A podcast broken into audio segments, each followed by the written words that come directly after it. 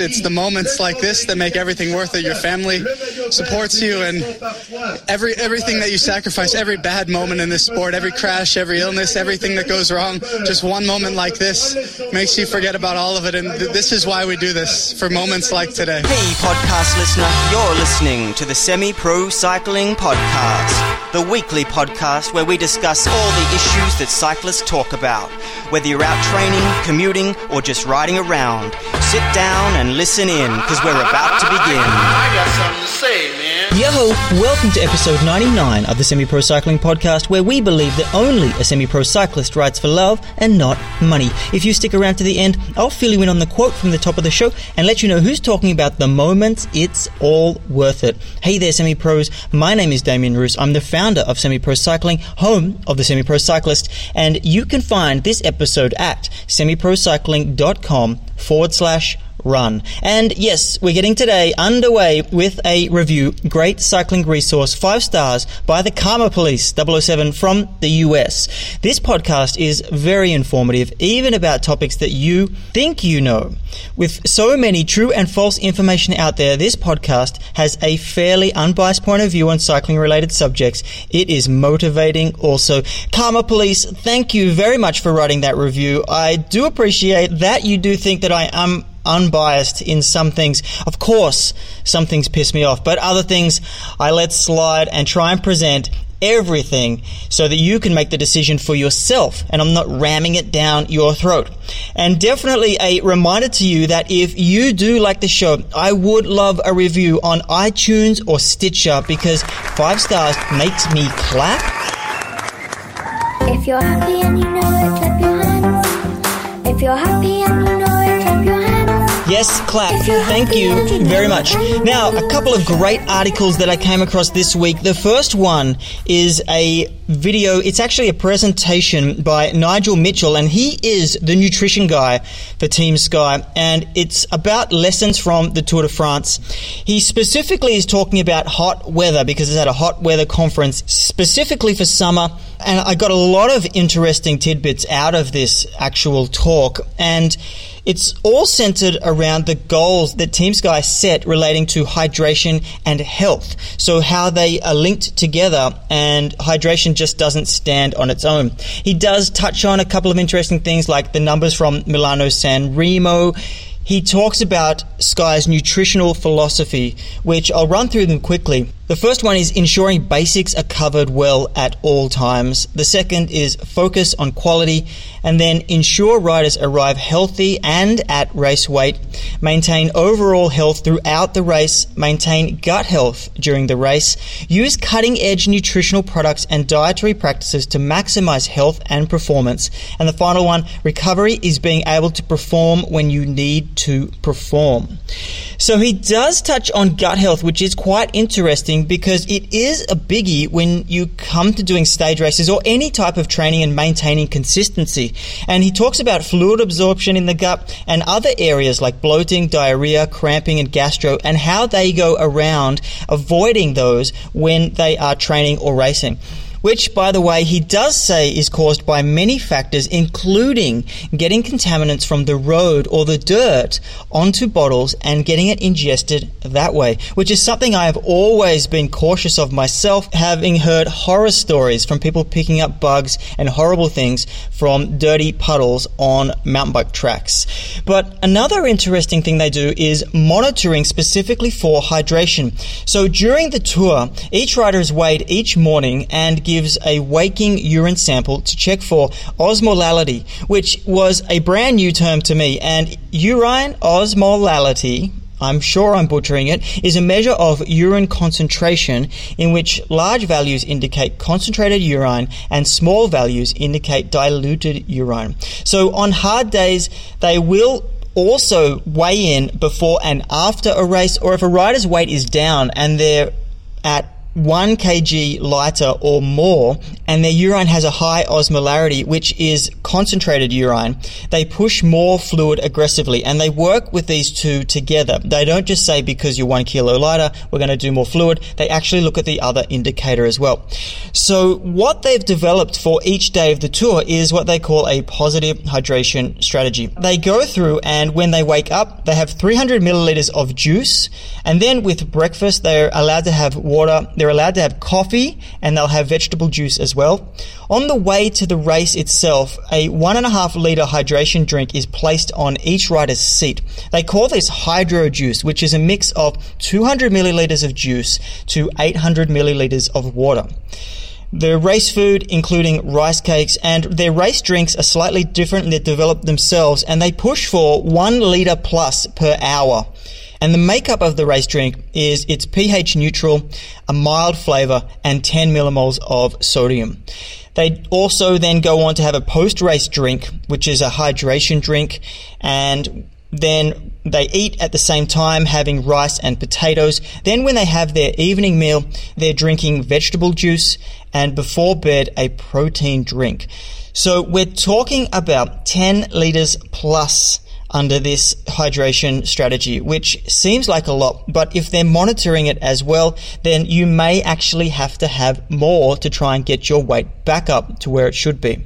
So I found this whole presentation really fascinating. And at the end, there was a couple of interesting things. The first one, someone asked him about beetroot juice and he says that they do not drink beetroot juice. So that was interesting. The second one is that he was absolutely open to ideas and suggestions. So not saying that he's got this perfect and he would take any input from anyone that had better ideas than him, especially because the room he was talking to was full of hot weather specialists. So Article 2 is a study called Predicting Cycling Performance in Trained Elite Male and Female Cyclists. And it revisits the submaximal cycle test known as the Lamberts and Lambert submaximal cycle test, the LSCT, which has been shown to be able to accurately predict cycling performance in 15 well-trained cyclists. So that was the previous test. And you may remember that we have spoken about the LSCT. I did an entire episode on it. But for a reminder, the LSCT has been developed with the purpose of monitoring and predicting changes in cycling performance. So this test has been shown to be reliable and able to predict cycling performance. And it's also been able to track changes in training status. But back to the study itself. The aim of the study was to take the last study one step further to determine the predictive value of the LSCT in 102 trained cyclists where 82 were males and 20 were females. So all of the cyclists performed on a LSCT test followed a peak power output test which included respiratory gas for the determination of maximum oxygen consumption, aka the VO2 max test. And the LSCT followed by a 40 kilometer time trial test 72 hours later. So the average output during these three stages of the LSCT increased from 31 to 60 to 79% of peak power output, while the ratings of perceived exertion increased from 8 to 13 to 16. And it was shown that there is a very good relationship, or there are very good relationships found between actual and LSCT predicted peak power outputs. And they are very good. Statistically, they look very good. Also, there were no gender differences found when predicting cycling performance from the LSCT, which is also another good sign. And the findings of this study show that the LSCT is able to accurately predict cycling performance in trained to elite male and female cyclists and potentially can be used to prescribe and fine tune prescription in cycling. So again, this is more valid evidence that the LSCT is a great way to see where you are in relation to your training and to predict your performance. And perhaps perhaps for you to rethink where you can use it in your training. Okay, the nuts and bolts this week. How does running impact your cycling performance? Yes, and before you say it, this is 100% still a cycling podcast. We're not dipping our toe into duathlons or that other dirty word. But I have had a couple of requests recently from athletes about adding running to their cycling program. So I thought I'd take a bit of a deep dive into the issue, test out my own thoughts and understandings of the issue, as well as confirm or change your own. So let me start by saying that I believe running is good for cycling fitness wise, but not efficiency or body wise. We all know that the bang for your buck that running provides over shorter periods of time is far superior to cycling over the same periods of time. But let's start with a meta review called Physiological Differences Between Cycling and Running. It was published in March of 2009 in Sports Medicine. The purpose of this review was to provide a synopsis of the literature concerning the physiological differences between cycling and running. By compromising physiological variables such as maximal oxygen consumption, VO2 max, anaerobic threshold, heart rate, and economy in triathletes, runners, or cyclists, the review itself aimed to identify the effects of exercise modality on the underlying mechanisms, which are ventilatory response, blood flow, muscle oxidative capacity, peripheral innervation, and neuromuscular fatigue of adaptation. So, the majority of studies that were looked at in this review indicate that runners achieve a higher VO2 max on the treadmill, where cyclists can achieve a VO2 max value on an ergo similar to that in treadmill running. So, the VO2 max is specific to the exercise modality. It was also found that the muscles adapt specifically to a given exercise task over a period of time, resulting in an improvement in submaximal physiological variables such as the ventilatory threshold, in some cases without a change in VO2 max. However, this effect is probably larger in cycling than in running because at the same time, skill influencing motor unit recruitment patterns is an important influence on the anaerobic threshold in cycling. And they did come to the conclusion that there is more physiological training transfer from running to cycling than cycling to running, which is really interesting for cyclists. But in triathletes, there is generally no difference in VO2 max measured from being on the bike on an ergo and the treadmill running. There were also several other physiological differences between cycling and running addressed, and heart rate is different between the two activities, both for maximal and submaximal intensities. It also goes on to say that it has been shown that pedaling cadence affects the metabolic response during cycling, but also during a subsequent running bout, and central fatigue and decrease in maximal strength are more important after prolonged exercise in running than in cycling. So, one of the issues with the studies looked at in this review is that they mostly involve triathletes. There were some runners, there were some cyclists, but for triathletes, you're really talking about having to reach a high proficiency in both sports, running and cycling. And the use of both training modes is essential as they must also rely on the benefit from one on the other because you don't have the time to do full training for cycling and full training for running.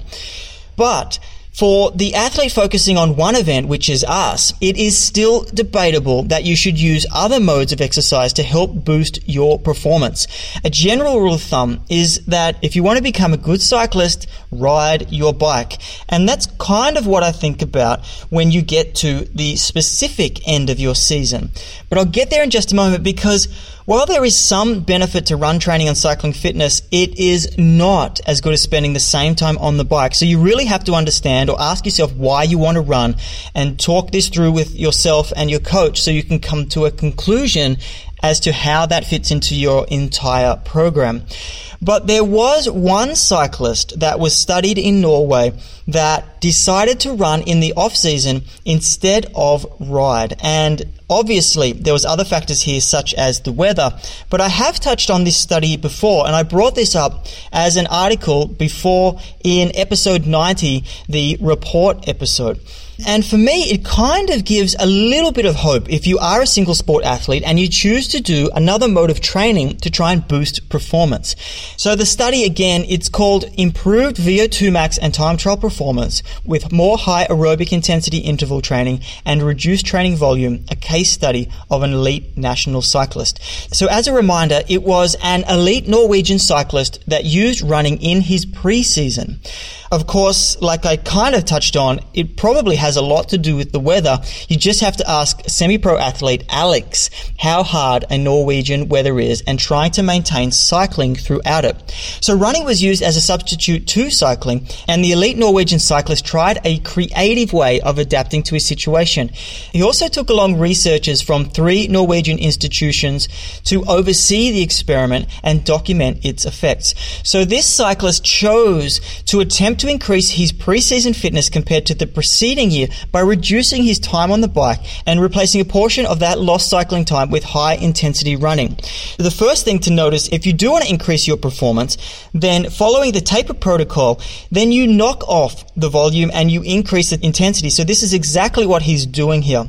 But specifically, he did this between November and February, and this athlete reduced his average monthly riding volume by 60%. So within this period, he inserted two blocks of high intensity interval run training, one block of 14 sessions conducted over the course of nine days, while the second comprised of 15 sessions squeezed into 10 days. These intervals were performed at 90 to 95% of his maximum heart rate, not his threshold heart rate, his maximum heart rate. So they are really, really hard sessions.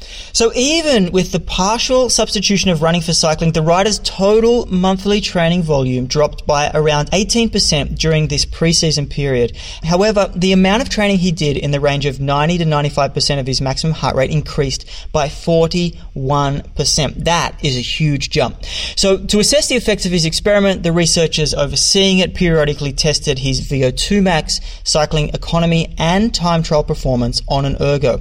And as you might have expected, at the end of the pre-season training period, the subject's cycling economy was neither better nor worse than it had been at the end of the previous year's pre-season training period. However, this is the interesting bit. His VO2 max increased by 10.3% and his time trial performance was lifted by 14.9%, which is pretty impressive. It is kind of interesting that getting a boost like this at the start of the season may not have been beneficial over a really long season because if you come into February too high, it might be really hard to sustain that over the entire season. But that is a topic for another day.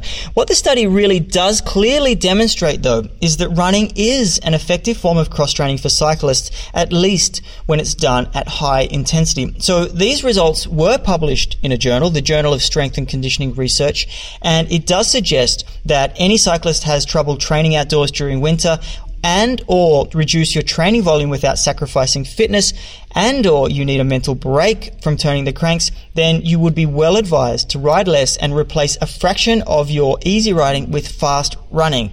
But don't go and do it just yet because as a cyclist, you have limitations though. If you've got a crappy Achilles tendon that prevents you from doing high intensity interval running, you're still better off doing high intensity intervals on the bike instead. That says to me that if your body tends to break down when you try and run a lot and you're subjecting yourself to the additional pounding and the injury risk of running, then maybe it's not a good idea either because that's where the real danger lies for me. Once your body starts to break down and you, you get muscle and tendon damage, you're in real, real trouble. Much like any other type of cross training or strength work, as long as running doesn't impede on your main training objectives, then you should be fine. But if you do overdo it, then there is a danger of added muscle trauma because running is a sport with a high incidence of leg muscle trauma because of the repeated impacts associated with the sport. When cyclists add running to their programs, they begin to experience impact related trauma to their leg muscles and the damage incurred by their muscles can actually interfere with function. So it's unlikely that cyclist performance will really take off after they start running. That's if you can't handle it and your body can't keep up. So why does this impact take place? How are the muscles used differently in running to cycling? That's the pivotal question here because is running itself going to help your muscles and tendons when it comes to when you jump on the bike? Because cycling involves the rhythmical contraction of propulsive muscles, primarily the hamstrings, quads, and the glutes. These different muscles contract to apply a push-pull force on the cranks of the bike, propelling you forward. And when one muscle group is not pushing or pulling, it's relaxing and then resting. So it gets you ready to repeat the cycle again and again and again. And it's this relatively simple operation in which the joints just open and close and experience little impact. And this is why cycling is considered such a low impact sport. Running, on the other hand, is a totally different experience. Each time your foot hits the ground, muscles must contract rapidly with tremendous force to prevent you from collapsing on the ground. And the first contraction is a bracing action. Then once the body is stabilized, then some muscles contract again in a dynamic action to propel the body forward. As the cycle continues, so does the impact on your body. So cyclists new to running who wish to cross train have to cope with two distinct concepts. First, they have to stop the body and your muscles must contract isometrically. And this means that the muscles neither lengthen or shorten but remain static. Isometric contraction is a different experience for people who primarily train on a bike. And second, on a healthy cyclist, their joints are unaccustomed to the high level of impact experienced by runners and so they're not used to the shock load of several times your body weight when you're going down for that initial stopping action. So experienced cyclists over the course of many years of training have developed highly efficient cardiovascular systems capable of operating at a high percentage of maximum intensity at VO2 max and lactic threshold, etc. So physiologically speaking, your average cyclist should be able to run faster than your average runner because of their finely tuned cardiovascular system. But in real life, this really is not the case because structurally, a cyclist development is way behind their runner counterparts. And as you would know, if you've gone out and smashed yourself on a 10 kilometer run and then couldn't walk for two weeks afterwards. So over time, just as cyclists have fine-tuned their cardio, runners have become experts in muscle, tendon, ligament, and bone conditioning. And that's why a cyclist who runs too hard too soon could end up out of action for so long. And a combination of structural muscle damage from the impact and the chemical byproducts from isometric contractions leads to what is known as delayed onset muscle soreness. My good old friend DOMS. And once you're DOMSinated, you are absolutely in trouble because it takes so long to get back. Not because of the cyclist is out of shape, but because someone who only trains in a single discipline will experience physiological changes over time. For instance, during a pedal stroke, the angle of the ankle joint barely changes, and as a result, cyclists tend to develop tight calf muscles, resulting in a shortening of the Achilles tendon. Running, on the other hand, demands a great deal of flexibility on the calf muscles and Achilles since the foot must be free to bend when running uphill, for example. So, during cyclist legendary inflexibility, a cyclist new to running is likely to experience considerable discomfort in the lower leg and ankle on the onset of a cross training regime which an athlete I coach experienced this exact thing this week. But running is likely to give cyclists some discomfort while the body adjusts. You will find that running will strengthen submuscles in your legs, which plays an important part in maintaining your legs and body positioning. So if you want four quick and dirty tips on how to reduce your chances of injury while running, if you are convinced so far and you want to attempt it, number one, focus on key running mechanisms through mobility and stability work. And areas worthy of detailed attention are hamstrings, quads, calves, ankles, ITBs, and hip flexors. And there is an episode that I've done. I can't remember the number, but I went through and how to get down and change the mobility of your ankles and your hips. Number two, start gently by using run walk intervals. It really is the best technique so you're not overloading your system and you're not tempted to go running for 60 minutes straight, which you probably could do, but the consequences could be disastrous. Number three, run in a straight line. Think about the movement of your body. Knees and arms should move as you propel forward so you don't sway excessively from side to side. It wastes energy, but you've got to land your feet straight. Otherwise, you are compromising different parts of your legs when you're landing. Number four, stay relaxed. Remember, in running, your legs mimic your arms, and if your arms are bunched up to your chest like a dinosaur, then your legs won't be stretched out either, reducing your efficiency. There are so many ways that we can talk about efficiency in running, but because it's a cycling podcast, I'm not going to get into it. But definitely, you would be well advised to go and learn running as a skill. I believe it's a skill that you can learn. There are methods out there, such as pose running, that you can learn how to position yourself. Okay, so let's round this up then. What are the main takeaways? Well, how much running you do should be directed by two things. Your running training age and the time of the season. So your running training age is important in working out how much running you do will affect your body and therefore your cycling. Because if you're a seasoned runner with a good foundation, then as long as you get in your big rocks of your training week, then I say go for it. Of course, you really got to monitor the situation. You don't want to overtrain certain zones. You want to keep an eye on injuries and you want to keep testing on the bike to see if you're improving. But outside of that, I don't see a problem with it. If you are new to running or your body has forgotten what it's like to run, then I say proceed with caution. Definitely build up slowly using a walk run interval system and keep an eye on your heart rate when you're training. It's really easy to overtrain your cardiovascular system as well as your body. So I'd spend time learning proper running technique as I've just spoken about, as I really do believe that running is a skill that must be learned. And once you can run a solid 30 to 60 minutes, then you can think about high heart rate intervals as supplemental training to your intensity on the bike. But before then, too risky. So this leads me to my second point, time of the season. And as we went through the Norwegian study, the off season really is a great place to start. But the closer you get to your chosen event, then I do believe the less running you should do. And really, this is training 101 because it follows the specificity principle and the principle of periodization. And only in events like cyclocross is running going to be useful. Every other cycling event, probably not, unless there's a hiker bike section in a mountain bike marathon or something. So the way that I would think about it, if you are experienced and you want to do it all year round, Think of it like reverse periodization. So maybe starting with intensity in the off season and then over time just letting go and going down in the zones and intensity when you get closer to your a event. This is really because if you can handle the stress when your event is close, then you can keep running, but make it light running because you really want to have specificity for the event that you're doing, and that's on a bike. If it's around your event, I make it light running, and I would keep it to under an hour per week, whether that's in one go or two smaller sessions, and really at the same time, remember to keep on monitoring your overall recovery closely because if there are any signs of overtraining, it should be the first thing to go.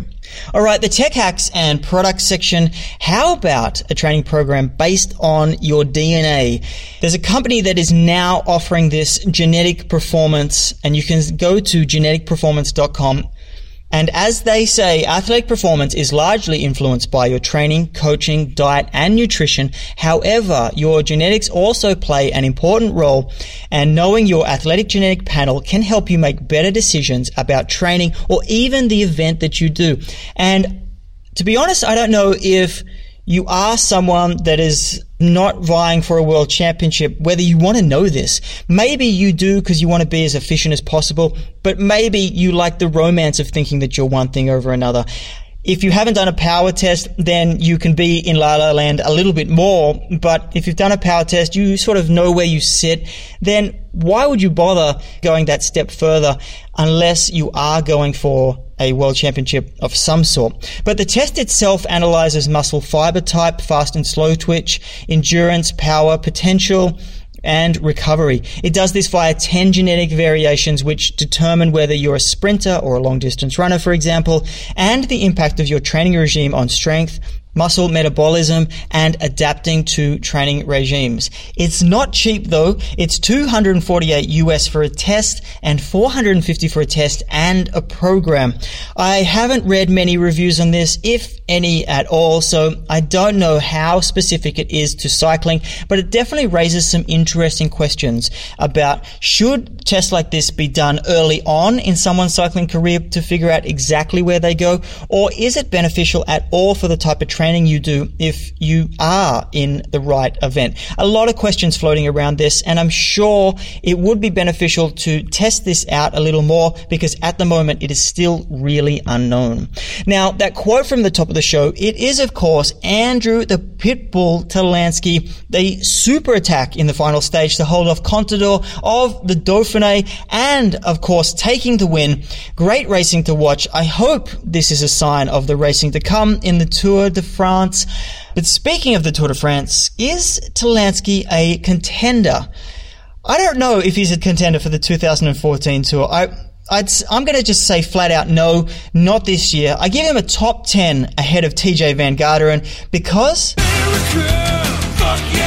But in all seriousness, good luck, Andrew. I really do hope to see you improve on your 10th place debut from last year and at least spice up the racing a little more than last year's Snorefest. And that's it. You have been listening to the Semi Pro Performance Podcast. Remember to head over to semiprocycling.com forward slash run to find any links used in this week's episode. And from there, you can sign up for your free Wheelhouse Masterclass, Building the Base, a step by step system for achieving your cycling goals. But till next week, get on your bike and enjoy the Pain Cave or the Hurt Box whichever one you're into.